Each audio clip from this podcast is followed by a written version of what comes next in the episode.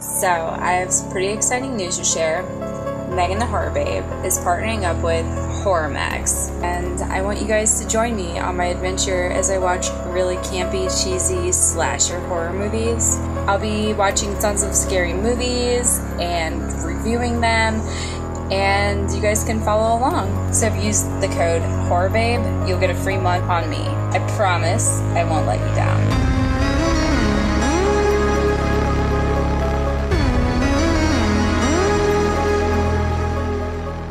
Curator of horror, Chance Forshey here, to tell you about Ghost Eaters.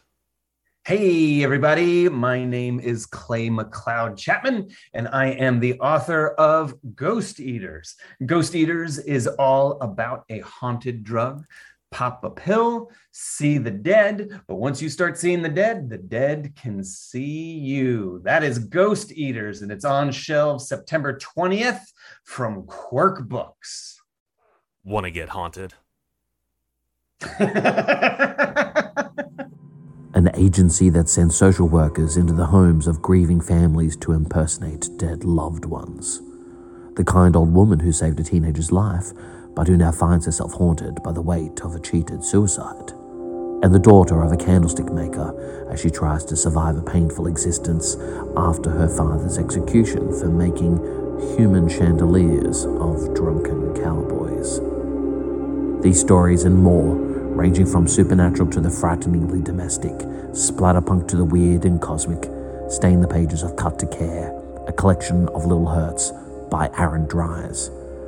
These are stories about caring too much in a world that doesn't always care for you back.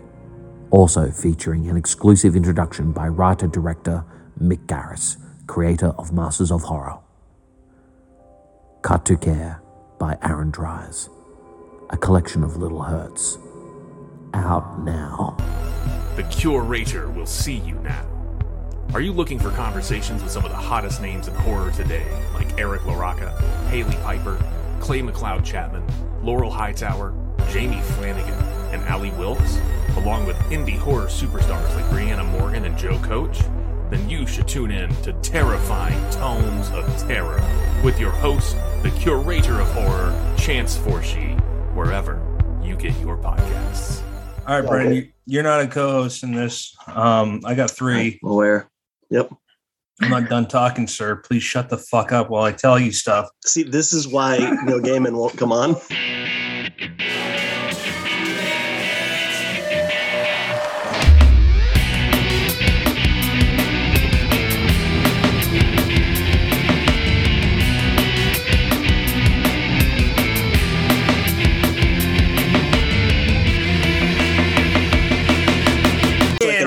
And an audible welcome game of hopscotch. Shut the fuck up, Brennan.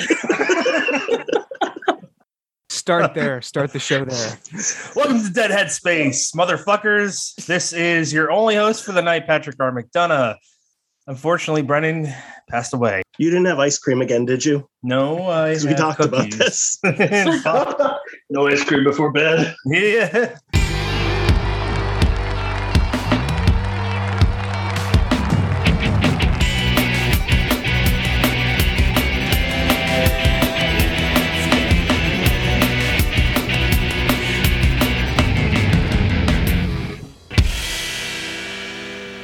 Welcome to Dead Headspace. I'm your only host, Patrick R. McDonough, because Brennan has gone in the guest seat. And I am joined by my three guest hosts. I'll get to you, Brennan, in a second.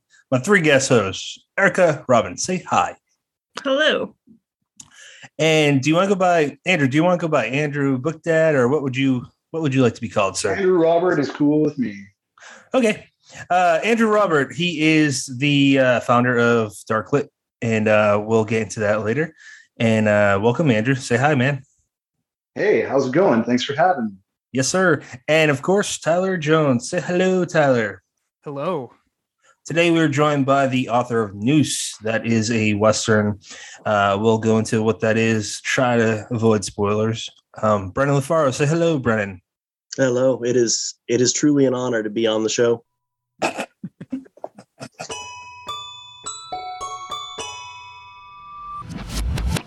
I can't tell if you're joking, but moving That on. was uh, sincere. That was totally sincere. you lunatic. So let's just jump ahead, man.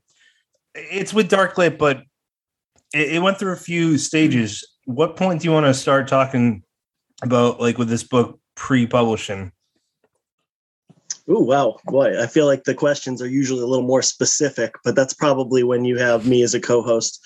Um, so let's, you know, let's start at Genesis. Uh, I talked a little bit about this lately in a uh, article that uh, Andrew was kind enough to send out in the Darklit newsletter, but this whole thing came around. Um, I, I can put a little credit on uh, Death's Head Press, their line of splatter westerns, which have been so much fun to read. There's a lot of really good ones in that series.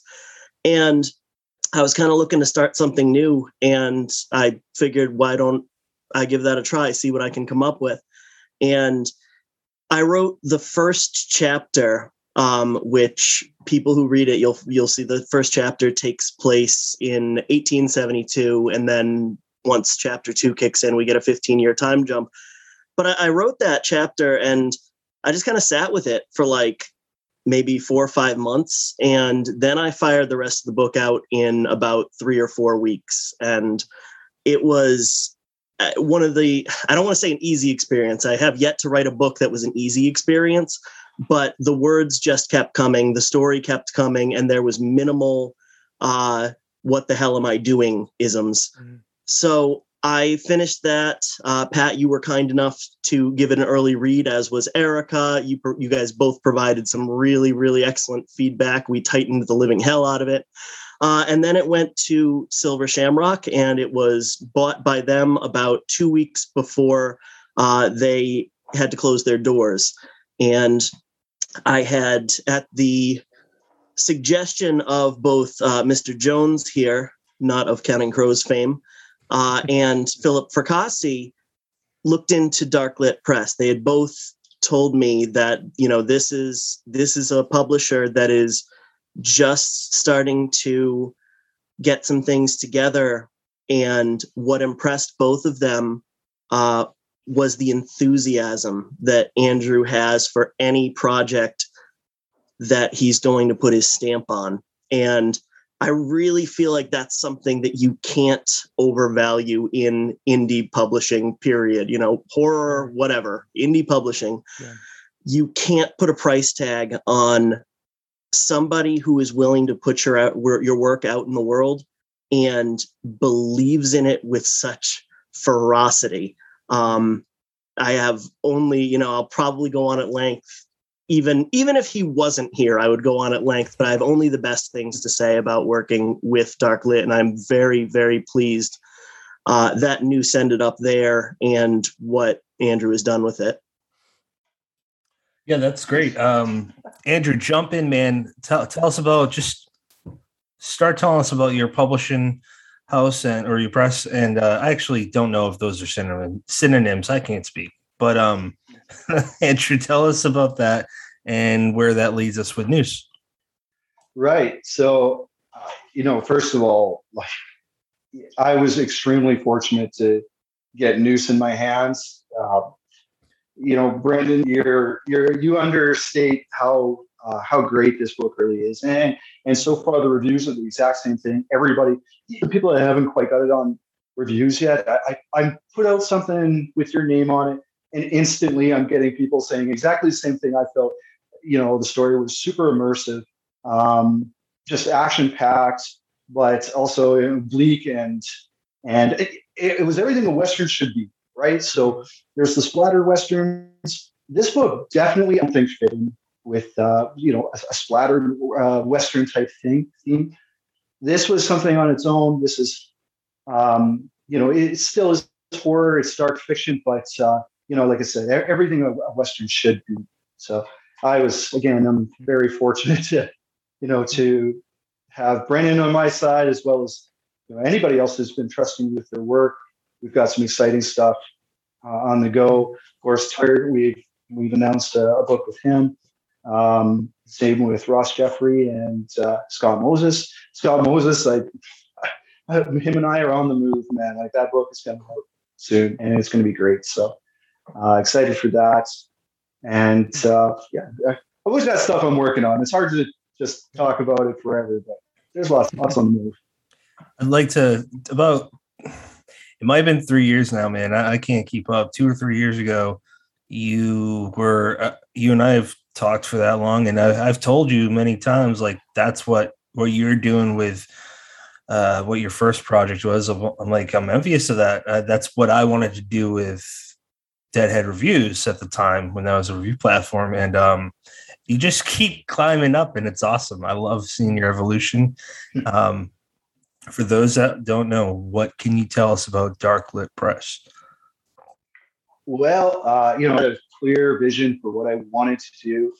Um, and you know, I'm actually talking a lot about this in a in an interview I'm doing right now with uh, so, anyways, but uh, yeah, the, vision I've always had is I've always wanted to do what I can to help the authors, uh, and of course, anybody in horror. That's my passion, right? I love the genre, but I, I have kind of, you know, found my, uh, I don't want to say it, calling, found my passion in marketing. So I had an education in it. It wasn't exactly what I was going to school for, but you know, I slowly kind of trickled into that, and then I've been applying some of the things that I've learned in school, you know, to the press and, and building up to getting to to where it is now and where we're headed. So, um, started with a newsletter, kind of grew out of the newsletter. Uh, you know, just the amount of tent. So we had to get a blog to support the newsletter. The blog did really, really well. Um, but I just didn't feel like Horror Oasis blog um, was as good, you know, it was offering enough value to authors, right? It really wasn't there was a lot of foot traffic coming in, and uh, it was a good source, you know, a good outlet for a lot of indie authors who wanted to promote their work. That's hmm. great, but it, you know, it, it, just wasn't converting. They weren't converting customers. So people are coming and taking a look at the, you know, the, the blogs. You know, I just there wasn't a lot of value there for me to put all my effort into that blog and and you know take that away from the authors after I got Dark Darklit going it just didn't make a lot of sense. So now I've got a lot more time for my authors to help them and support them, which, you know, Brennan will say I'm basically around 24 seven. Yeah. Very always around to like, you know, just there to talk, give insights. You know, if there's something that you want to do as an author, that's what I'm here for. Um, your work speaks for itself. Um, you know, I'm just here to find the right audience, right? So, mm. and I, I you know, I think I do my best. so that's that's where things are headed right now. I'm doing everything I can help help authors find their audience, and uh, a big focus is that of that is on marginalized authors as well. So.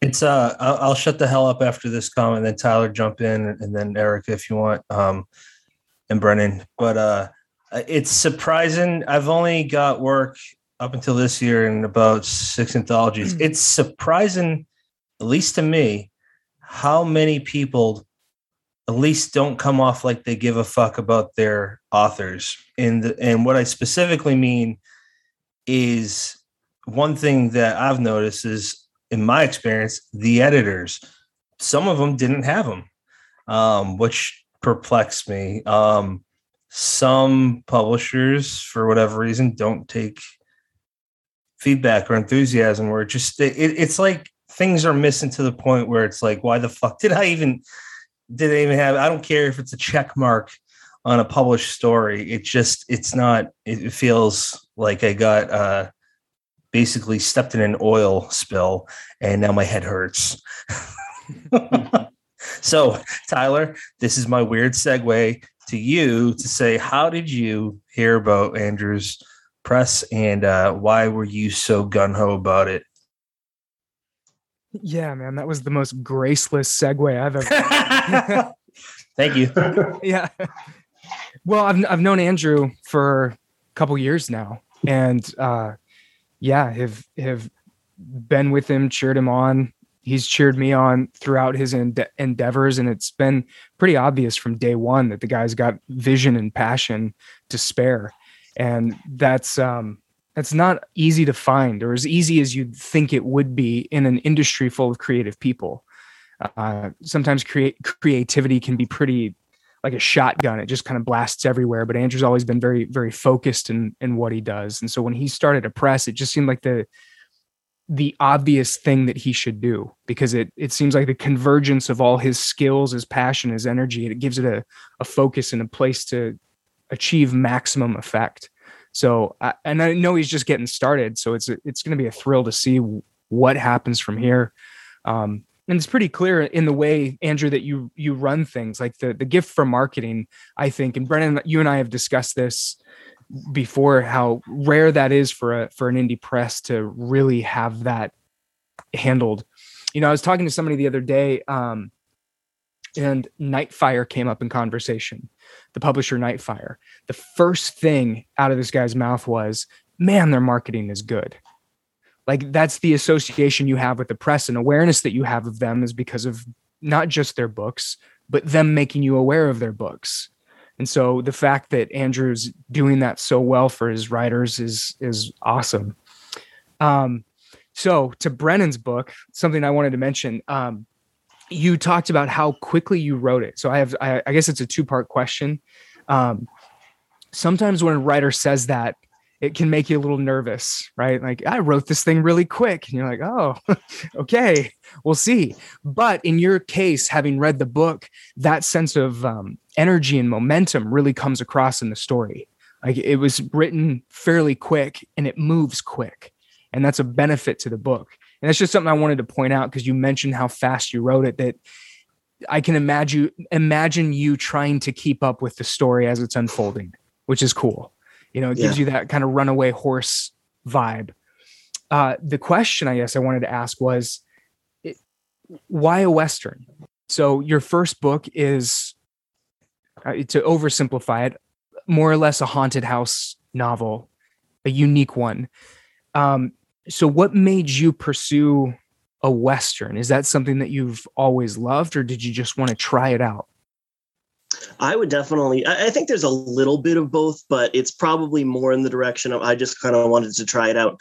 You know, I mentioned that I'm a big fan of the Death's Head press books, and Andrew was kind enough to throw out there that um, this this book started out with the idea of leaning into the splatter stuff. You know, the first chapter, it doesn't shy away from it. And there's definitely some parts in there that are more gruesome than, you know, if, if somebody's only read Slattery Falls, it's not that gruesome a book. It's, it's, it's, mm-hmm. you know, more, I don't know if I'd go with psychological, but it's, it's creepier than anything else. Um, this one definitely doesn't shy away from, you know, throwing the red stuff around. But I also don't think that it really as far as the amount of depravity and gore and the other things that are supposed to go into a splatterpunk book, I don't think it necessarily holds up to the other books in that that, that series. Mm. So this was essentially, I would say, me kind of being inspired by those, but still wanting to put my own spin on them.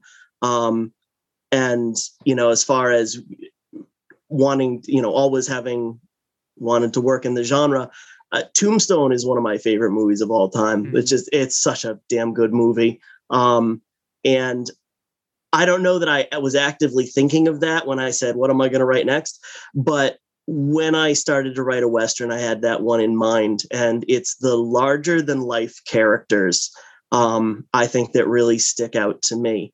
Uh, the main character in this book, Rory, he was a lot of fun to write. Um, I did kind of go back and forth. I I rewrote the first chapter several times. I uh, started it in first person, then I tried it in third, and then I rewrote it in first. And it first was the right place to be because a lot of that kind of larger than life tall tale aspect, I think that you I think you get that less from his dialogue and more with his kind of internal reactions to things and the way he perceives things. Whereas there are definitely characters that fit that model, Noose being one of them. Um, when I wrote the the main antagonist in the the Slattery Falls books, um, Patrick was the first person who read that book, and he really like just laid me out with all these phenomenal notes. And one thing he kept coming back to is stop turning this big motherfucker into a Bond villain and having him talk too much. like he's creepier if he just shuts up every once in a while and you leave something to the audience's imagination. And I, I wouldn't say he was a completely different character, but it, that those notes definitely helped me trim him down a little bit. And in in a way, I wanted to go the complete opposite direction with Noose. You know, Noose, speaking of him being a larger than life character, while reading the book, he made me think of Jaws, of the shark that we we only see because of the the dock moving or the barrels that are floating along the surface. You know, there's these constant suggestions of the shark, but the sh- so the shark is constantly present but not necessarily seen. And i felt that way with noose. That's a good way to put it. Well and i think you and i have talked about this but one of the reasons that i kind of went back and forth at the beginning on should this be in first person or should this be in third i really only wanted to move it to third person so that i could check in on noose and see what he was mm-hmm. doing and yeah. in the long run you know i i think it works better for us having no idea you know what he's up to um, where he is, what he's up to, what he's thinking. Nothing. We just we kind of have to take uh, Rory's best guess for it and fill in the rest ourselves. Um, and I'm, you know, I, I don't want to be so arrogant as to say, and that's why it works. But when reading it, it, back, because that's why it works. Okay, because you know, going through the editing process and doing the formatting and this, that, and the other thing. You know, I read this book 10 times in the last couple months and for me as a reader detached from my own work i i think that that worked yeah definitely. eric erica jump in what are your thoughts on this yeah so just from like the splatter splatter oh my gosh i'm so sorry i've had a migraine for three days so i may slur a little bit um, okay the splatter western focus. Um, I actually was looking through my closet before we jumped on recording and I was like, okay, what is the bloodiest shirt I have? And I keep like ducking, but it's literally just like dead samurais all over it. I know it's not Western, but had to wear something super bloody for you. Um, I really, really loved because I've read some of those splattered westerns um, from Death's Head Press before, and I obviously love those. But yours brings a lot of heart to the story that I really appreciate. So I think that's also just a really good thing to point out to potential readers. Um, you fall in love with your characters very quickly, even if they're bad guys. Thank you. Yeah, and that, that was important to me. I mean, it's it, seems so cliche and almost unnecessary to say like, oh, I can't root for characters if I don't care about them, or you know, eh, in in the vein of horror, I can't I can't make bad things happen to them if I don't believe the audience will actually care about the stakes and the repercussions. But it, you know, people say it all the time because it's absolutely true. Um, when somebody shows up in a book and they're one dimensional, and then their head gets pulled off their shoulders, oh okay cool um I am not invested in it so i'm not it's not going to elicit an emotional reaction. So i, I mean that's that's I, I wish i was the type of person who could sit down and outline a book and know everything that was going to happen but I I have to let the characters I have to get to know who the characters are and then they figure out what the plot is because otherwise you end up putting you know a square peg in a round hole trying to make you know trying to lead a character to the plot device you've come up with and then learning through writing them that they wouldn't make those decisions. So i'm really curious with noose and then jump into slattery falls with weeks. Who if you had to pick who would you say is more fun to write for? Oh man. Um I'm gonna cheat and say that they're just so different that I don't know. It's hard, man, because I've written, you know, I, I I've just finished the first draft of the third Slattery Falls book. Uh, I'm I'm plowing through dense ass revisions right now, so I've written so much more of weeks that that seems like the obvious answer, just because I've gotten to spend so much more time with them. But I mean, if we're going strictly off fun, it's got to be Noose. Hmm. Someone jump in because I don't want to hog all there. Andrew. Okay, there we go. Sorry. Um, you know what? Let's just tell them where we signed up for to do two more new uh, two more books in the world of Buzzard's Edge, right? So All right, hell yeah, Um, let's just tell them. yeah, let's just tell them. Like we're gonna do a social post and announce it. Yeah, but like this is your audience. Let's tell them. Yeah, we we signed on to do two more, right? So I think a collection and another novella, right? Novella, novel, whatever it ends up being. Whatever it ends up being. Either way, I can't wait. Eight to read more. hundred page epic. Yes. Yeah, Hey, yeah, that'll definitely flow with the you. 32,000 word original. Do it. I just signed on to do a really, really, really, really thick book. So yeah, I'm not afraid. I'll take it on. That is awesome. So Yep. I've noticed that a lot of chat. A big reason why I've noticed indie presses close is because of budgeting, and I've seen, um, and and with this show, you y'all probably know we don't have to break down who who who who's who or whatever because the general audience probably doesn't know and doesn't give a shit, and that's that's perfect. But I have noticed uh, indie presses throughout the years when they take on more like a lot in the first year especially it's a red flag for me so with you andrew that's not what i'm implying but have you have you noticed have you taken mental notes on what other indie presses have done what works what doesn't work? What what are your aspirations? And if you are comfortable saying this do you have essentially a five year plan that you're comfortable talking about? Yeah, absolutely. Um, first of all, more marginalized authors need to come knocking on my door, please. uh, I love you all, but I would love to see more women in horror uh, in my inbox.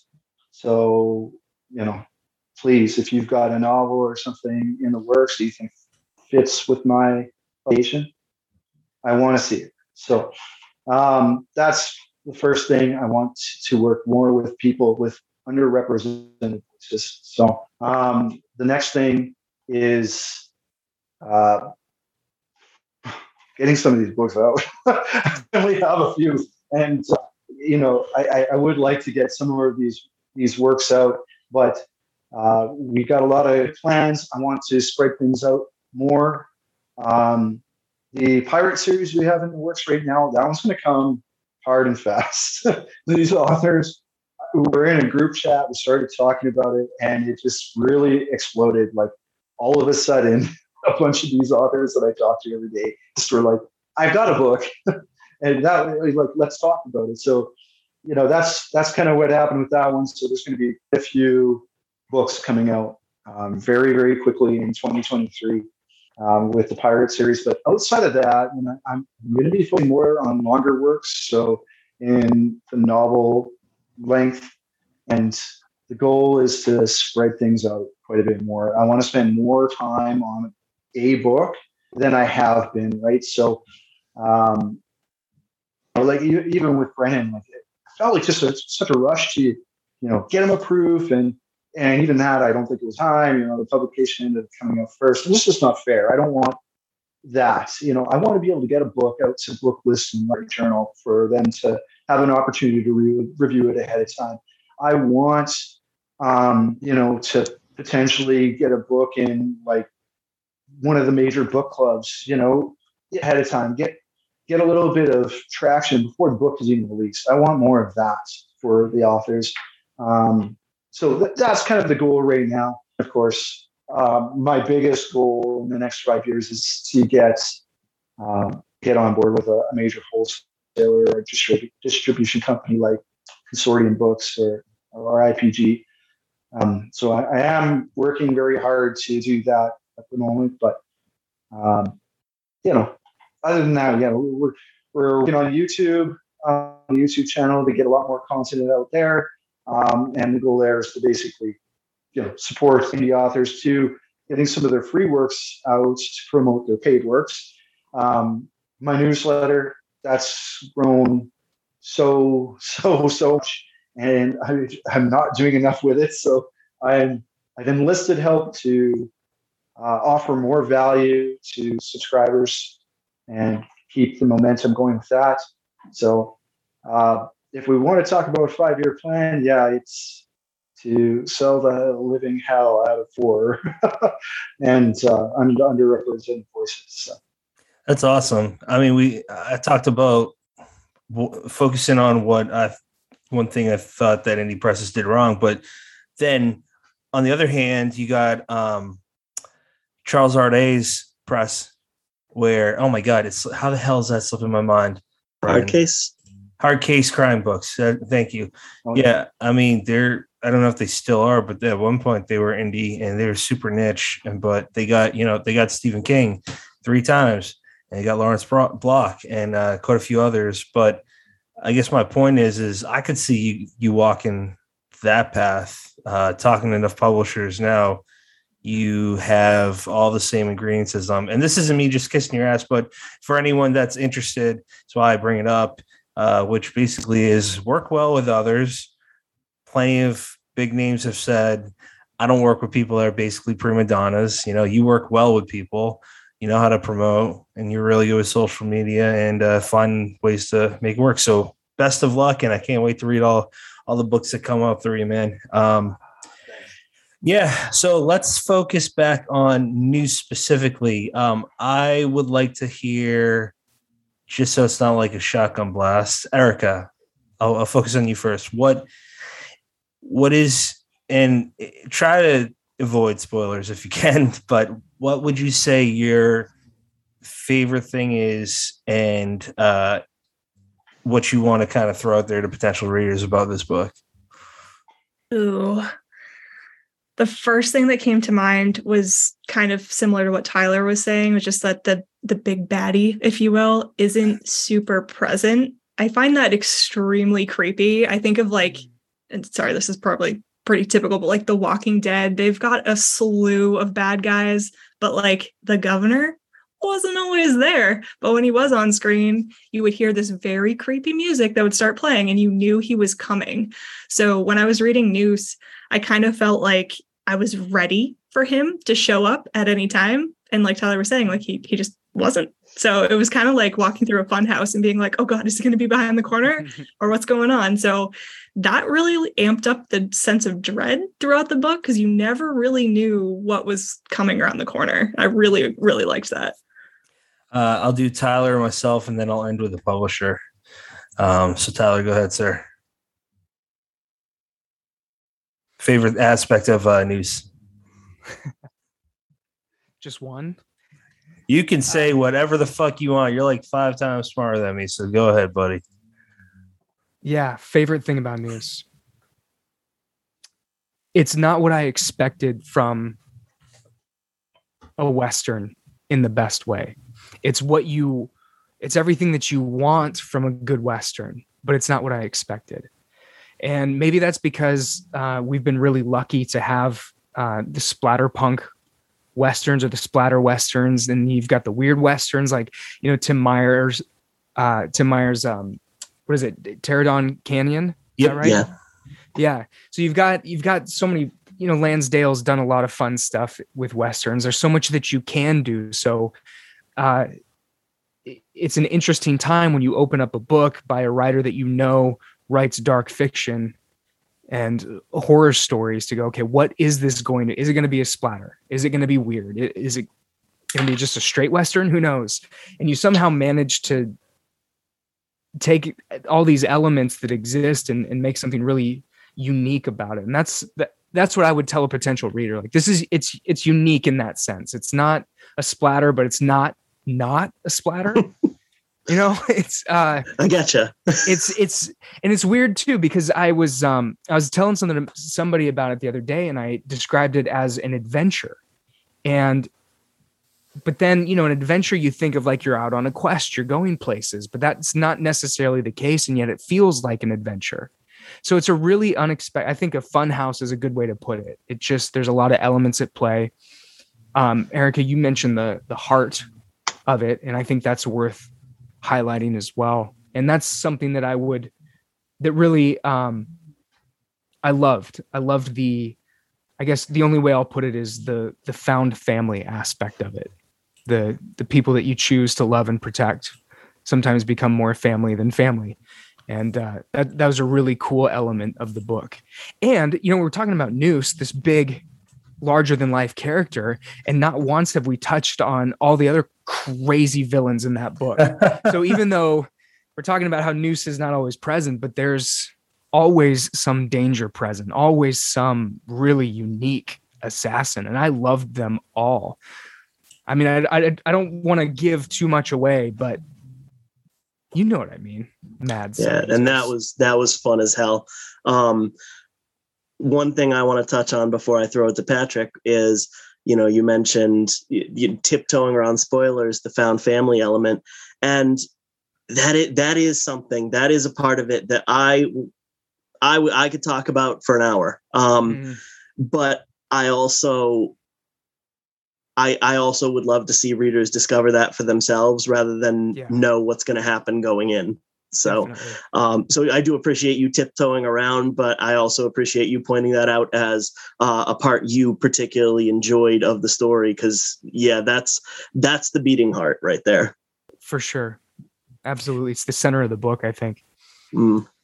Um, my favorite is definitely when you find Alice. And I'm not sure if you chose that for I always think of Alice in Wonderland. And uh yeah, you can make a case that shit's trippy. Um with the it's close to reality, yet it's kind of like at times so surreal that you're like, I, I don't know if I'm dreaming, if I'm fucked up right now or whatnot. But with Alice, it, that's what like Brennan and I love Jordan Harper's She Rides Shotgun, but that book doesn't work the same if you didn't have the daughter in it. And with this, with Alice, when you have that element, it just it really brings home the family aspect. But um, tell me if this is spoiling, I'll cut it out. But the fact that she cannot speak, uh, that just focuses on a brand new element because I don't really think that we focus on people with any kind of um, handicap, and uh, why not? People have had misfortunes and, and birth defects uh, since the dawn of time, but we don't really focus on that, and that's I think important. Um, Andrew, go ahead, buddy. Yeah, you know, you're 100% right. First off, you know, we do not talk about people as people are, right? You know, um, myself and Mark and uh, Alan Gunnels, we've talked about this at length in interviews and things, but you know, char- diversity in characters and in- inclusion, like these are important things. People they want to like like me. I'm legally blind, right? I'm a person with a disability. I would love to hear more stories with people like me, like Mm. something that I can relate to a little bit. It helps me, um, you know, get, more involved in it or have a reading experience, right? And I think that's the most important thing: is providing the best experience we can for readers. I think Brennan did a great job of that. I think, you know, um, there there was lots of different characters. There was a good diversity that uh, people are e- easily able to relate to, and and it is showing with people what they're saying about the book. They are saying like they just couldn't put it down. They couldn't let it go because it was such an immersive tale, right? Like, and, I think uh, going forward in these these next stories, like if you read "Come and Take My Hand," right? I think it's very much the same there as well. So um, I I expect a pretty much the same uh, going forward from Brennan, and I think uh, people are just going to love everything that comes from it. I. No pressure. Yeah, no. Second book I better I have a capture all of this shit.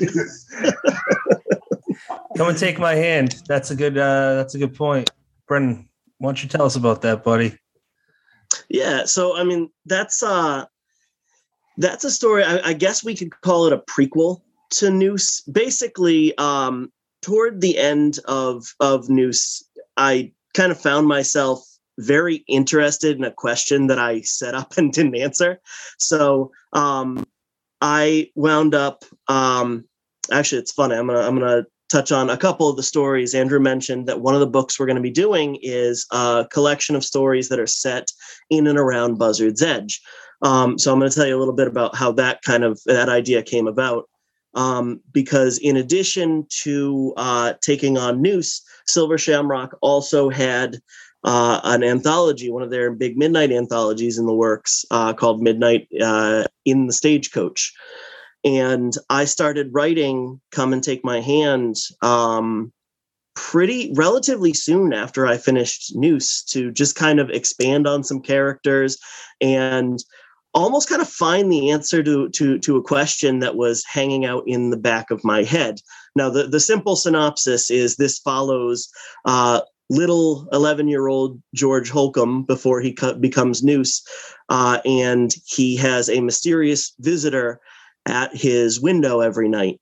Um, and he is petrified of her. She he, he kind of builds her up in his imagination uh, as this monster, and then he starts to get to know her and there's a little bit of as the story unfolds we kind of find out that what's outside the window is a whole lot less scary than what's happening you know under the roof of his own house.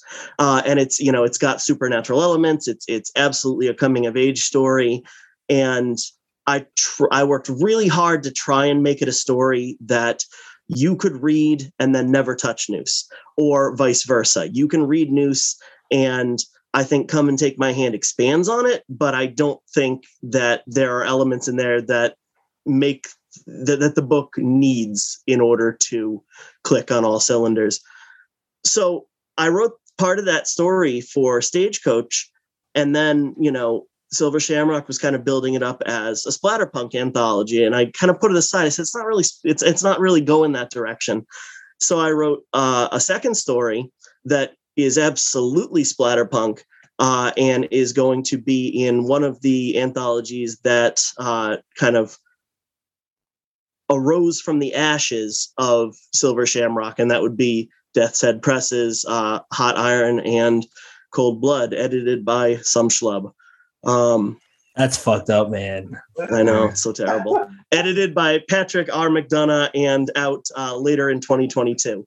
Uh, that's that that story is called Holes, and it also again it kind of has this tangential connection to the original to to to Noose, but you can absolutely read them apart from each other, and I think they they both still work without the other one. But you know, just kind of builds that mythos and and and adds on. Um, and then when uh, another one, another anthology sprung from those ashes, you know, I was thinking that uh, I, would like to try and get in this one too. What the hell? Maybe I'm a Western author now. Um, and I wrote this.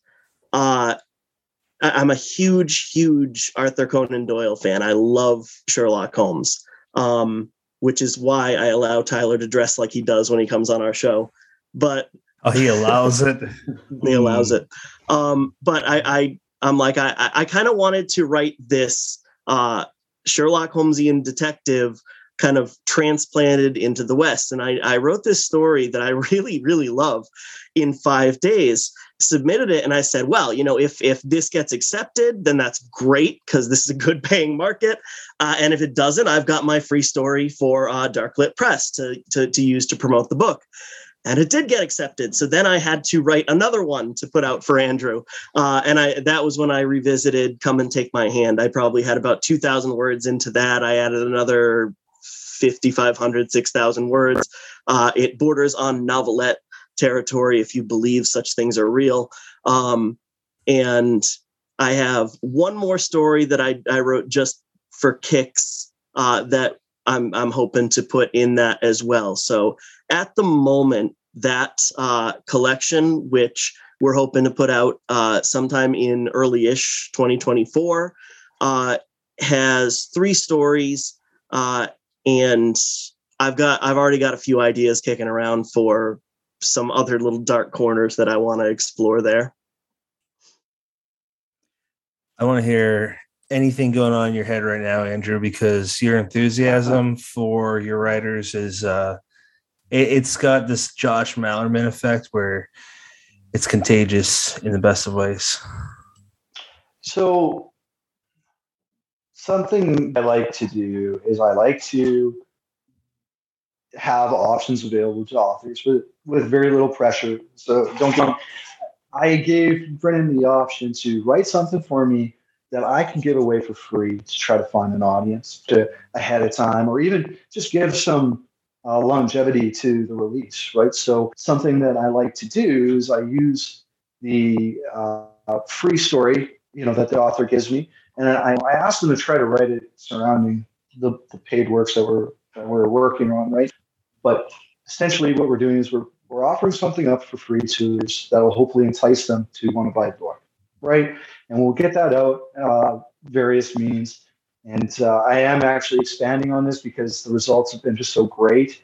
Um, I, am excited to bring the what I call the little free library of horrors to my way when I decide to finish it sometime this decade. But um, it's just a place for you to go to try uh, you know try try something from our writers right? So uh, laura gislason she's uh, they've got uh, something out right now with me called toothworms it's actually been narrated as well by nick bouchard for youtube which I, I can't have amazing things about nick. He's available on acx so if you guys are looking for a narrator make sure you hit him up and if you want to check out his work check it out on the dark lit uh, youtube page um, so, anyways, we're expanding on this freebie offer. So, if there's any readers out there that want to try out, uh, you know, some of the various authors that I'm representing, you can just click the link in any of my bios on any of my social pages. There's Darklets everywhere, and uh, just go to the little free library of horrors and grab it. There's so I think we've got six works in there right now. I've brought it up to Tyler, no pressure. And uh, um, I think Ross, Ross Jeffery, he's working on something for me for his publication with it. It's coming out later this year, or in, well, I guess early 2023. And uh, yeah, some some other people. I'm not gonna I'm not gonna mention here, but very soon we're gonna announce three authors I signed that are have some really the books are very very very, very exciting. So that is awesome. Um, cool. Yeah, you keep mentioning your YouTube page. I was going to wait until the end, and I will ask again. But uh, what's your what, what do people look up to get on that uh, YouTube page? Or like, are you asking if, if people can submit, or or if uh, just how where to find it? Just, just just for like subscribing to your page because I'm definitely doing oh, that. Yeah, but... sure. Well, it's probably best just to search uh, at Darklit Press right now. I'm still, you know what? That's not true. I think it's Darklit Horror because Darklit Press was gone already. I don't know mm. how. Anyways, I'll sell it back to you so. for a hundred bucks.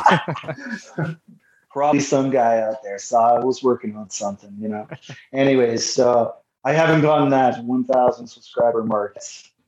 Awesome. Maybe the folks listening could, uh, you know, help a guy. If I get to that 1,000, I can have dark blitz, whatever I want. So um, easier to find me. Anyways, oh, that's that's how you get your URL. Actually, I didn't know that. Yeah, yeah, yeah. So you got to have a thousand subscribers, and I think I was shy. I'm like at 800 or something. So I would like to get that soon. You beat you beat us, man. I'm just not good at advertising on YouTube, apparently. But um, so the, the I forgot the title. I should have not when I'm asking this question, but there is this one for Darklit that it had just it, it looked like something out of an 80s body horror film. Um, the cover looked like this big creature that kind of looked like it had the skin of pink gum. Does that ring a bell? That's that's Laura's book, yeah. Yeah. Tell tell us about Two that, man. Um, lore is the best. Okay, uh, they are connoisseurs of body horror. So, um, if you're looking for a little bit of something gross, um, they're they have a book on in the Little Free Library of Horrors. It's also narrated, um, coming to YouTube hell, maybe tonight. uh, but uh, it is narrated. It's ready to go. And actually, to be honest, you could probably get the narration at the Little Free Library of Horrors too, if you want that. Anyways, it's ready to go. Uh, if you want to read something that is going to gross you out and it just gives you the best sense of Laura's writing for their upcoming book, Inside Out, which is coming out uh, October 10th. And it is it is awesome. People are going to really really love that one. so it's a little, a little gross, little splatter, little little bit of everything, but very very uh, a lot of body horror. Inside Out by Lor Gis- Gislason is how you say Gislason. Gislason. Okay. Gislason. I'm glad I asked. Yeah, that They're gonna hate me, but is that wrong? that that's one of those covers where I'm like, I I, don't I don't know if it's good or bad content in there. Like I don't know if it'll hit me, but I want to buy it anyways because that cover's fucking awesome. Um, some covers just do that. Do you stick to one graphic? Like there's some publishers that will just have one or a few uh, artists in their uh, bullpen. Who do you have? Are you still doing a trial and error with who does cover art for you? Yeah. Well, no, that's not. So uh, initially, it was I tried tried out Donnie, and I love Donnie Goodman. He has some incredible covers. I think everybody really likes Donnie's cover work. But Don, Don Noble. uh, no, sorry, Donnie Goodman. Oh, I'm sorry, Donnie Goodman. Yeah, he Yeah. does some Yeah, excellent Donnie covers Goodman. for sure.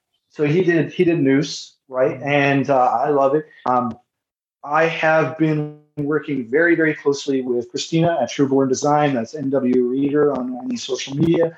She is the best. If you're going to hire somebody, I just cannot I cannot say enough good things. If you if you are coming on to work with me right now, you are going to get pressure to work with Christina, and for so many reasons. Okay, so first off, she does everything. Okay, there's a lot of cover designers that just aren't adept in uh, more than the design. Okay, so first of all, her designs are incredible, and I always like them. She is she adapts with different trends, which is great too. So her and I are always working on something new and exciting. Um, but what's best is I can go to her, I could tell her what my plan is, and she's going to do it. So uh, with Tyler's upcoming book, and well, actually, that's not true.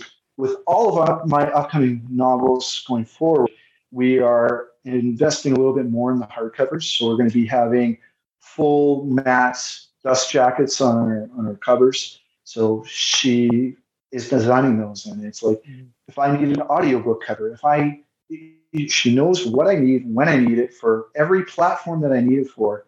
So there's no guesswork with everybody else that I work with. As as great as a lot of the, the artists are, I just can't stress enough how important it is know that I'm going to need something. and I'm going to get it with Christina. Like she's like anything going forward. She knows I need an audiobook. She knows the size, the paper, and what I've got going on, what, you know, what platform I'm going to need it for. Because every single platform, whether it's Ingram or Amazon, they always need something different.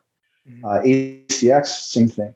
So if I getting a cover design, I'd like to like it to all be with with one person. And often what I'm doing is taking bits and pieces and giving it back to Christina anyways to then get the finished product, right? So um, that wasn't the case with Laura's uh, Laura's book. Um, the, uh, Eduardo Valdivia. I, I hope that this is that's for sorry if it's not. He is this incredible artist as well. He did the full wrap. He just he just did a spectacular job. Um, something that was really cool that he does is he actually has a Twitch channel, so you can go look at him up and and any designs that he does, he always uh, streams it live. What was so cool is um, joining in on the chat while he was making the book cover for Lord.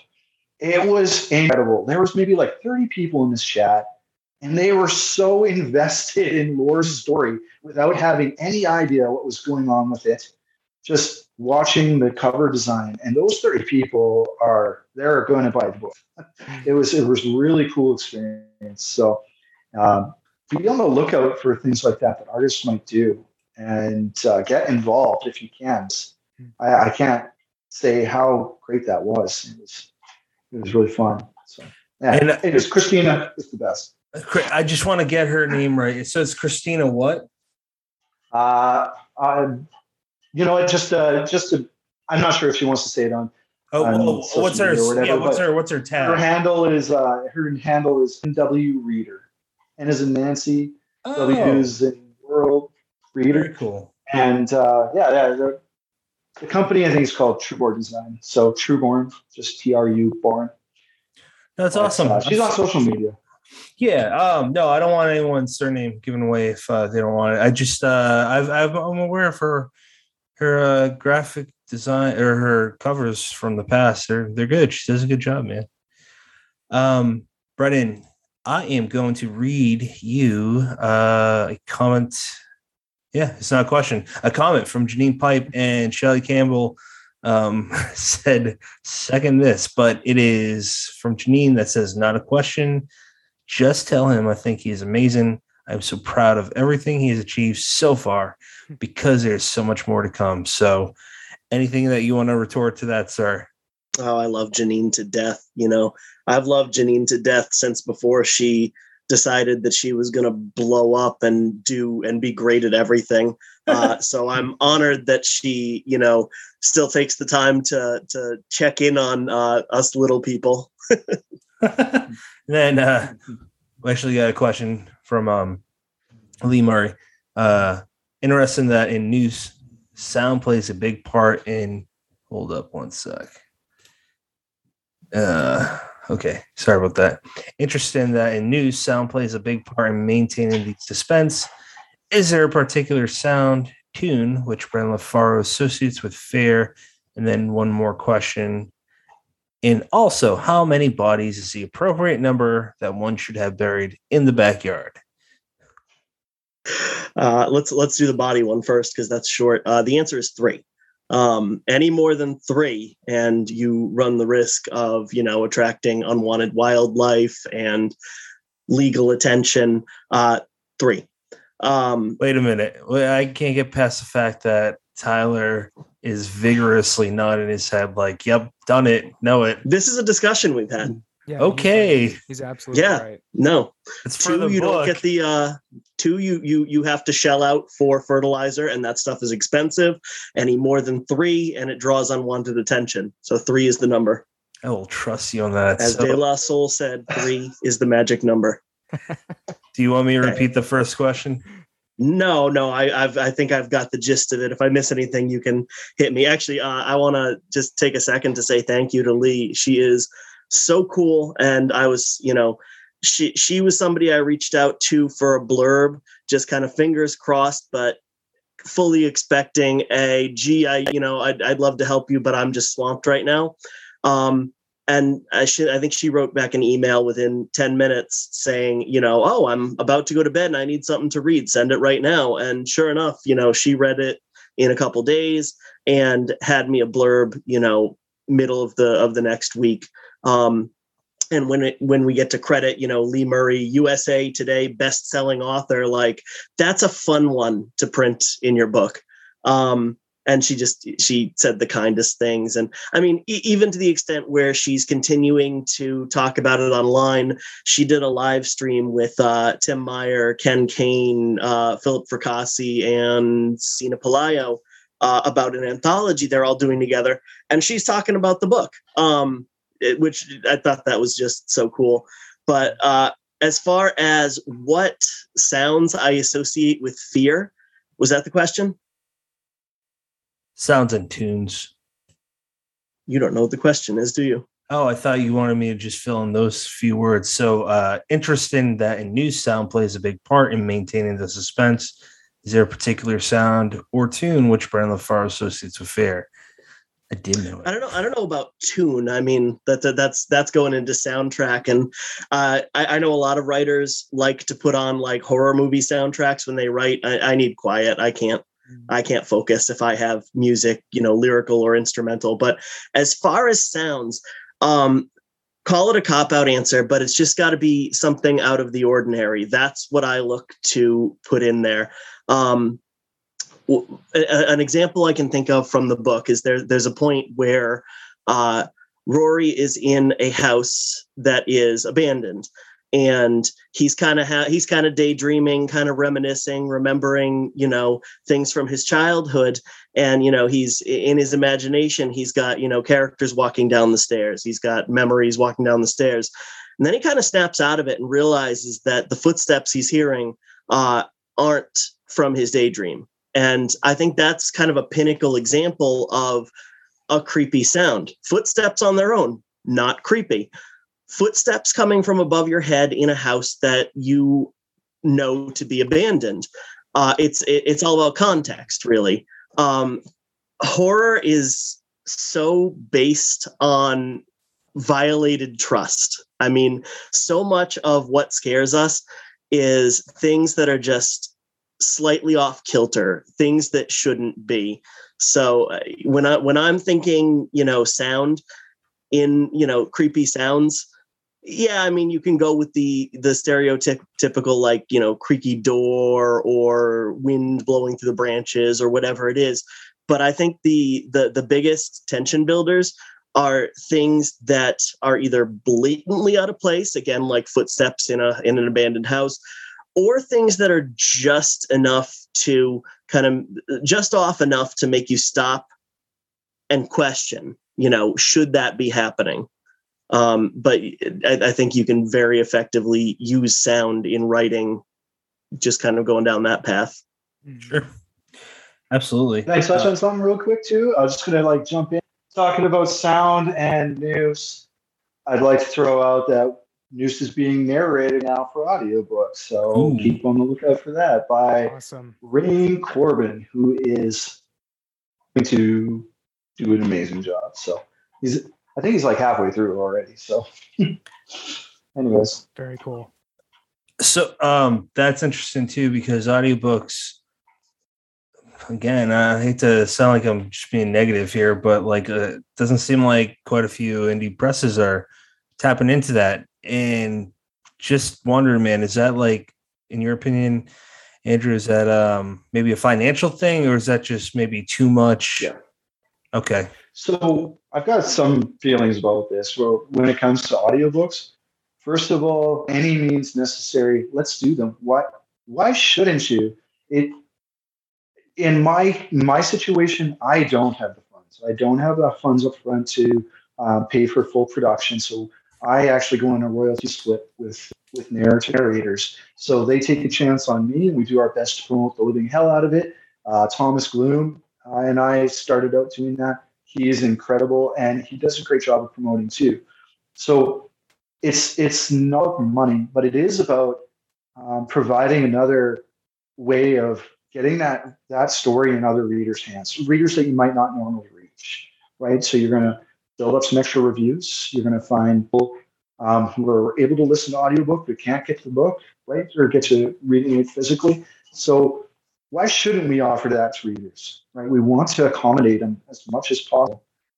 You know, we want to deliver that story, and it shouldn't always be about money. It would be great to be able to afford full production. It's just not for a lot of people, but there is a lot of narrators, a lot of hungry narrators who are willing to work off of royalty split. And if you can find that um, that fits the story, you should 100% do that for your readers.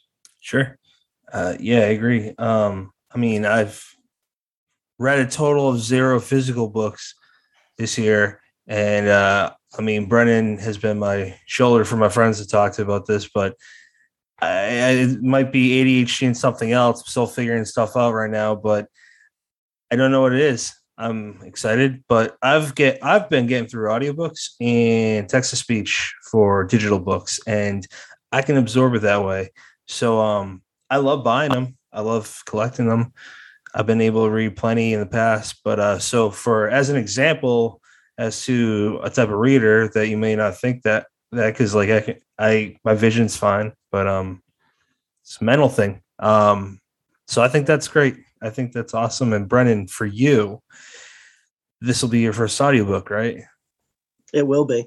Um, and I, I totally agree with Andrew. It's you know, it's it, it taps into a market that you might not get to otherwise. You know, Patrick, you're a good example of it. Um, if you want to read a book for pleasure and it's not available in audiobook, there's a fair chance that you're pushing that off uh, to the, the bottom of your pile and maybe not getting to it at all. Um, it's if, if there is a feasible way to do them, which again, it sounds like Andrew has kind of found that. Um, I think it's it's great. It's just one more opportunity to get books in hands that they might otherwise miss. Sure. Um, we'll get to the part where we start asking the ultra questions now, which is currently reading. Uh, Brennan, I'll save you for last. I would like to start with Andrew. What are you currently reading, sir? Uh, I actually have to start something new tonight. I just finished a manuscript by I will not name, but it was rad as hell, and I am excited to publish it. But other than that, um, you know, I don't know what I'm going to be reading tonight. Actually, I've kind of been off and on. Don't judge me. I've been off and on reading uh, Stephen King, or listening to it on audiobook, and uh, while I'm at work. So I've been off and on with that. I've been off and on the other book as well for Fear by uh, Ronald Kelly. Which Yay! Loving that as well. Yeah. so so loving that. Uh, anything by Ronald Kelly. Okay, come on, he's Yeah. the best. he's the best. So um, you know, I do have another manuscript I should probably get to tonight, but I don't know. I kind of get burnt out. I got to read for pleasure too. So. Yeah, no, I, I totally get that, man. Um, Tyler, what are you reading right now, man? I am reading Fairy Tale by Stephen King. It's- How is it? In your opinion, how is it? I haven't Oh, read I, it. I'm loving it, man. I'm loving it. It's, uh, it's got such a good heart, Hmm. and he's just such a incredible storyteller. Hmm. He just really sucks you in. The characters, you just you're there. It's a book you kind of live in, and it's a blast. It's just, yeah. I'm I'm I'm only about a quarter of the way through right now, but I'm I'm in. I'm invested, and I've also been um, rereading Philip Fracassi's book Boys in the Valley. Nice. It was one of those books that I read um, in an advanced copy. So, gosh, it's been about a year. And often with books, I read them once and I experience them, and then I have to revisit them to to to pop the hood and figure out what the writer's doing, why it worked so well, you know, why it got under my skin, what what was suspenseful, character development, all that stuff. So I've been uh, trying to reverse engineer that one a little bit. That's interesting. Erica, I am between books again. Um, I just finished The Deep by Alma Katsu. And Mhm. I have no idea if I just pronounced her last name right. you Um, did. awesome. Thank you. uh, that book was incredible. I am like terrified of the whole event of the Titanic sinking to begin with. So I went into that one kind of dreading it a little bit because I was like, I don't know. I can barely watch that movie. I know it's based on a true thing. I just I can't deal with it very well You know how it ends. Yeah yeah. So that was like the good part. I at least knew something that was coming in the book but she's got so many twists and turns in there. I was i was hooked and it's a pretty beefy book. I think it was like 400 and something pages and i read it in a day. So that was great. Um and then Holy gonna shit. dive- yeah i was seriously like stuck in the story. I needed to know what happened and it's a dual timeline too. And it's one of those situations where i couldn't choose if you like forced me to which timeline I liked better because they were both incredible and I just wanted to know what was happening. Um, but I'm going to dive into Red Widow next, also by Alma. So I'm excited for that. I just finished uh, Yeah. Fervor. Go ahead, Hmm. Andrew. Oh, I was gonna say I gotta really admire like the readers who can who can take on so much, read so quickly, like Yeah. and, and enjoy the book so much. Like you and uh, you know Steve Stred and Janelle Janson, like was four hundred books a year or something they read. It's, it's incredible. So thank you. I'm glad you do it. Glad you do what you do and enjoy it. So something that you said to Ron. Thank you for being you. That was uh, really beautiful. And it's really sweet because uh, it's coming from you. So, um, Brennan, I Oh. am also reading Fairy Tale. I, I would imagine I'm probably not too far away from where Tyler is. And, uh, you know, he said it has a good heart. I would definitely echo that. Uh, it's, you dive in and it's very grounded, but it's also got elements of two of my absolute favorite, you know, pieces of work of his. It's that there's a little dark tower about it, uh, but there's also a hint of 11 22 63 about it um and you know they're, they're they're not like glaring you know reprints or anything like that but some of the same some of the some familiar notions in there that people who really you know love those books and have read them three four five times uh, are going to pick up on. It's it's really good. You know I, I i like every king book i really do. Even even billy summers that got slammed last year by a lot of people i had a fu- i had a good time with that. I thought it was good. Um this is the most i've enjoyed one of his new books in a while though. Uh i am also reading Hell Hath No Fury Like a Woman Haunted by RJ Joseph, who is a phenomenal writer in general, but in this case, short fiction writer. Um, every single one of the stories, and they're, they're all relatively short, you know, they span from like four pages to like 15 tops. Um, they, it just feels like every single one of them, its purpose is to just like scratch the skin off of you. They're brutal. They're, Ooh. they're, um, she just doesn't hold back. You know, you can tell she's not sitting at that computer thinking, oh, gee, should I write this? She gets it on the page and she puts it in your face. She doesn't mess around.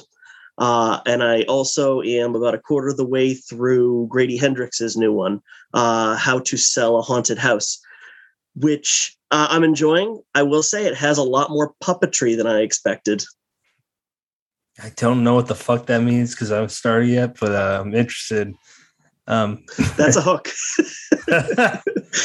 okay. Read it to find out what the hell I'm talking about. So I don't know if this is reverse, but this is Mercedes Yardley's Darling. It's a novel that just came out um, recently, and uh, I'm almost all the way done. And basically, there's elements that remind me of Slattery Falls, where missing kids, supernatural elements, but um, I'm assuming here, but it feels like she's putting in aspects of her life. Um, we'll have her on in a couple months, so we'll we'll dive into that later. But it's really good. She is such a sweetheart, but she can write some dark shit, and I love that about her all the more. And then I just got this in the mail today. Um, the King is Dead. It's a 1994 anthology. It's got Clive Barker, Joyce Carol Oates, Joe Lansdale. I bought it because it has the original Bubba Ho-Tep in it, and I've never actually read it. Love the movie. So uh, that is what I'm currently reading. Um, where can people follow you? Uh, Brennan, I'll start with you. uh, at Brennan LaFaro on, I believe, just about anything but TikTok. I will not do that. Um, BrennanLaFaro.com uh, and definitely jump on the newsletter. That's BrennanLaFaro.substack.com. Thank you, Andrew, for lighting a fire under my ass to do that. Andrew, where can people follow you and your press? Oh, uh, the book dad on everything is my handle, uh, as well as Darkwood Press on everything's my handle, and you can you can find me on absolutely everything. And please, yeah, subscribe to my newsletter as well. There's, uh, I, I I promise, if you are a subscriber or you are going to be a subscriber, there's a lot of really really good content coming. I've got some help to that going. So please subscribe. Um, good good stuff coming for that. Um, and really quickly, Mercedes Yardley, um, Dead Red is one of the best books I have ever read in my life. So, Oh wow, a hundred percent read that. It it is devastating, but it, it actually it just really killed me. I couldn't read for like two weeks. It was so good. Wow. So, anyways, I'll, I'll let her know that little dead red. Yeah. That's awesome. Um, where can people follow you, Erica? Oh, geez, I was not anticipating that coming back to me. Um, I'm a mix between just at Erica Robin and at Erica Robin Reads. So I guess I'll just direct people to my blog if you're interested in following a blog. It's just ericarobinreads.com. And uh, Tyler, where can people follow you? Uh, T Jones Writer on social media and tylerjones.net. Excellent. Um, and you don't have a Facebook. Technically, I think my I think I think my wife set one up for me, but uh, You're not missing out. You're not missing out. No. Um, can I really quick? Um, Erica, I love you. So like everything you do is amazing. I appreciate everything you do. You're fantastic. And you know, on behalf of everybody, thank you so much for taking the time and effort to read and blog about our books because it is a lot of work. I know that, and it's is very much appreciated. So, thank you, Tyler. You're awesome. You know, I'll sorry. talk to you, and you know, maybe maybe I'll read Fathom Five tonight if you send it to my inbox. Just saying. Just saying's all. You know, maybe get it to me. I'll I'll, I'll read it ahead of time. Um, Brennan, thank you so much for trusting me with your book, dude. I appreciate you so much. And Patrick, thanks for being a friend, dude. Yeah, man. I love your work. You're a hard, hard worker. Um, damn, that threw me off. I was gonna say final thoughts, but Andrew clearly just said his. Throw You it. took over. You can, you Way to can say it. My final thoughts are: um, this is cool. I like how when we have uh, a repeating guest on, definitely not the co-host, that we kind of mix it up. So it's not like um, you know, I, I named the episodes after each author for the most part, and you're kind of getting something new every time. Um, Brennan, what are your final thoughts, sir? I actually thought Andrew's uh, final thoughts about Erica summed up everything perfectly. We all, All right, Erica. Uh, excuse me, that's rude. I'm still talking. Uh, we love you to death. Uh, thank you for everything you do. I, I've said it online. I've said it to you, but you have been so unbelievably supportive of everything I've ever done. It must be exhausting, but it is extremely appreciated. Uh, Tyler, I appreciate you making some time, although it's not that late there, so I'm only like kind of appreciative. Uh, thank you anyway. I mean, maybe you like had to eat dinner early or something. Um, Patrick, thanks for thanks for setting this up. I, I appreciate it, man. Um, coordinating schedules and all that. And Andrew, it's so cool to you know meet face to face. I've been bombarding you with messages and pestering you uh, several times a day, talking every day for the last three months. So it's it's kind of cool to uh, to to to get to chat face to face. And you know, you said thank you for for trusting you with my book. Th- Thank you for coming through, man, because I have just been so impressed with everything you have have done and continue to do with it. Um, I, I have nothing but good things to say. More coming. Yeah. More coming. Yeah, Uh, Don't be afraid to order at your local bookstore. Just don't be afraid. but don't be afraid. Libraries, I'd love that. That'd be amazing. Um, It would be. It is available. So go ahead. It'll, it'll, it'll happen. And then uh, he wants to wants to spoil more future things. I don't know if we can take it anymore. Uh, Erica, it's worth noting that you also were the very, very first person to ever leave any kind of review for the show, which uh, we will never forget. That's why we bother you in our group chat. Erica, answer us.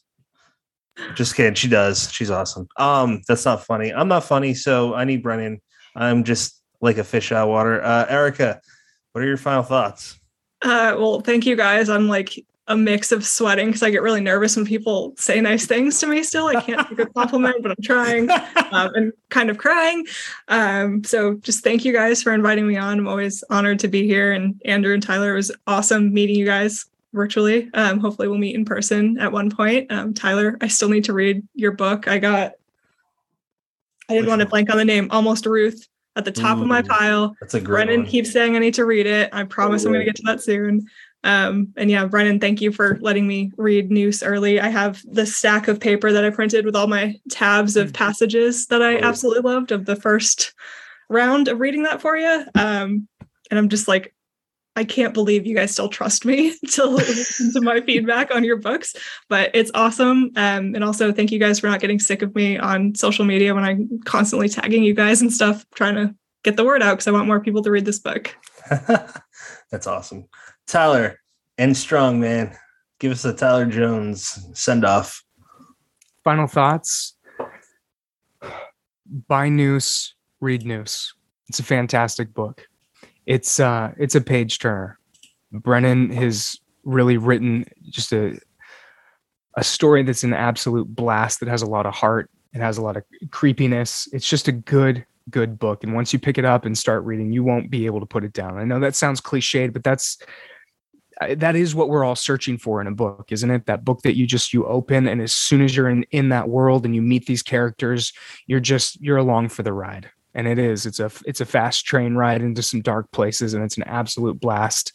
And uh, brennan i think you should be incredibly proud of yourself and i hope that as many people read this book as uh, we can possibly get so thank you all for having me. Brennan congratulations on the book. Andrew congratulations to you as well for putting it out. And um, yeah it was wonderful to meet you erica in person. Andrew wonderful to see you again and thanks for letting me come on again, you guys. It's always a blast to hang out and chat with you. Absolutely. Yeah. Thank um, you, man. Next up, episode is 163 with Wile E. Young. Speaking of splatter westerns, he started it all off with Death's Head Press, uh, Mag- Magpie Coffin, which is just so good, really fucking good. And he will be joined by Lucas Milliron. So I don't know what to expect with those two, but it's going to be silly. So, uh, as always, everybody, thank you for joining us. You made choice in podcasts. You know, if you listen to a lot, you know the right order I say those words in. So, have a good night. Thanks, guys. Good night.